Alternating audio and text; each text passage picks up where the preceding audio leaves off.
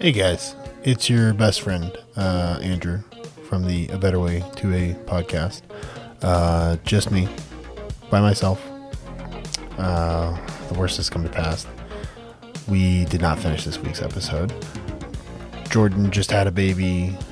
I still have a baby.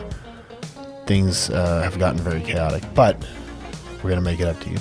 We've got a little treat for you. Starting next week, and lasting for two weeks, you're going to get one episode per week instead of one episode every two weeks. All right? I think you guys are going to like it. We're cutting the wait time in half for the next two episodes. We got smart guy James Hart coming up, and then Yellow Barrel Tactical. It's going to be lit. It's going to be awesome. You guys are going to love it. Um, I think it's going to be worth the wait. I'll see you guys then. We're fucking good. We make the best podcast. We're fucking legit. We're gonna win a Grammy. Maybe not that. Dun-dun-dun.